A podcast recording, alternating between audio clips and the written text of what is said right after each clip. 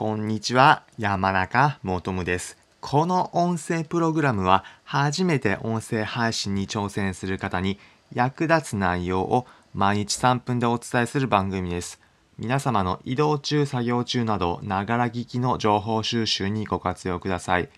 今回は特徴のあるネタ配信をするとどうなるのかというテーマでお話しします。皆様、音声配信する際、今回はこれに絞った話をしようだったり、これを伝えたいというように思うことあるのではないでしょうか。そういった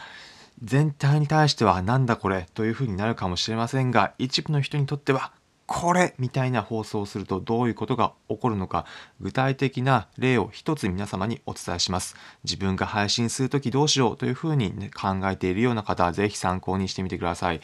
今回一つ具体例をご紹介します。以前の放送回内容とそれ最近になってコメントがついたのでそれも合わせてご紹介します。以前は世界中旅をした機会があってその旅行について放送している内容をお話ししていました。その放送回タイトルが「ベラルーシで突然見つけた日本」アニメと日本の土が眠る教会というテーマでお話ししました。ここから先の話、旅行に興味がないからすから方からすると、はというふうに思うか思う話なのかもしれません。ただ、旅行に興味があったり、海外に興味がある方からすると、ほうというような話になります。この放送回では、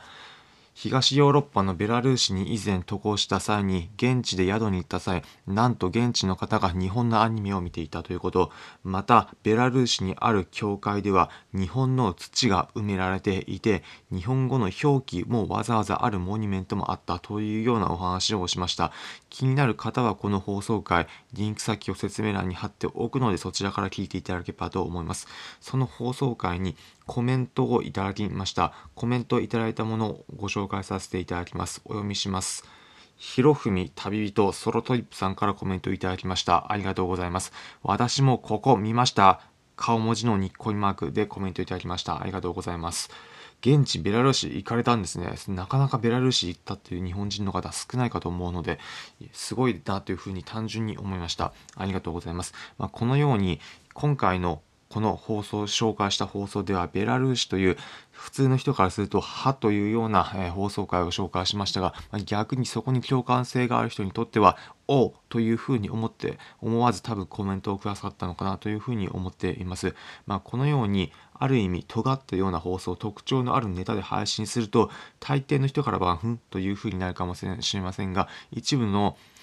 アンテナが立っている人からすると、おうというような感じでコメントいただいたりもします。なので、皆さんも音声配信どういうような目的でやるのかということにもよるんですが、自分のやる放送の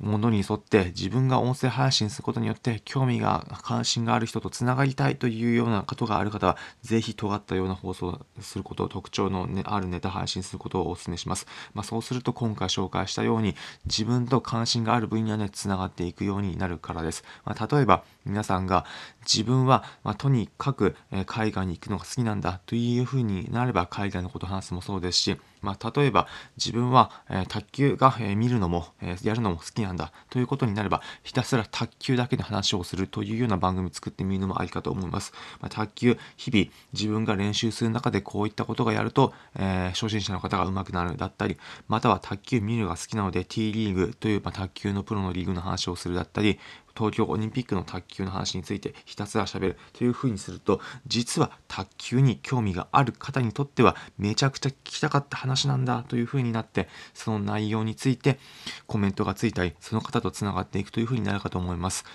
ただ、えー、また他には例えば自分はこのアイドルの人が好きなんだというようなのがあればそのアイドルの方だけに絞ったお話をするというふうになれば逆にそのアイドル好きの方とつながっていくというふうになっていくかと思います。多くの方にとっては、ふんというふうな内容になるかもしれませんが、皆さんがやる音声配信の目的がそういったことは別にいいんだとただ自分が好きなことに対して好きな方とつながっていきたい。その情報をキャッチアップしていきたいというような内容であればこの尖ったような配信ネタすることが、えー、一つの方法であるということをお話しさせていただきました。ということで今回のまとめです。今回は特徴のあるネタ配信するとどうなるのかという、えー、テーマでお話ししました、えー、結論。自分の、え特徴を持ったネタに沿った方が集まっていくようなそういっった方とつながっていくような放送内容になっていきます。いわゆる狭く深くのイメージです。今回の内容をお聞きいただきありがとうございました。今回の内容参考になったという方は、いいねの高評価、またこの音声プログラムのフォローのボタンもポチッと押していただければ幸いです。この音声プログラムは、初めて音声配信に挑戦する方に役立つ内容を毎日3分でお伝えする番組です。皆様の移動中、作業中など、ながら聞きの情報収集にご活用ください。コメントもお待ちしております。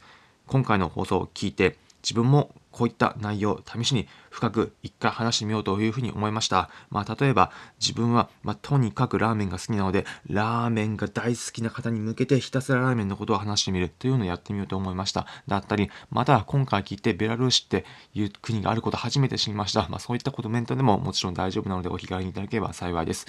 また、音声配信やられている方にとって、音声配信これからどういうふうに続けようというふうに考える機会もあるのではないでしょうか。まあ、そういった方に向けて、音声配信気軽に相談し合える場所を用意しました。音声配信の語り合い場ということで、毎週土曜日の朝9時半から、音声配信サービスのスタンド FM のライブ配信で音声配信気軽に相談し合える場所を用意しました。気になる方は毎週朝土曜日の9時半から音声配信サービススタンド FM で山中求むまたは音声配信のコツで検索していただければ幸いです。ぜひ皆様の音声配信に活かしてみてください。それでは今回お聴きいただきありがとうございました。お相手は山中求でした。皆様良い一日お過ごしください。また次回お会いしましょう。それじゃあ。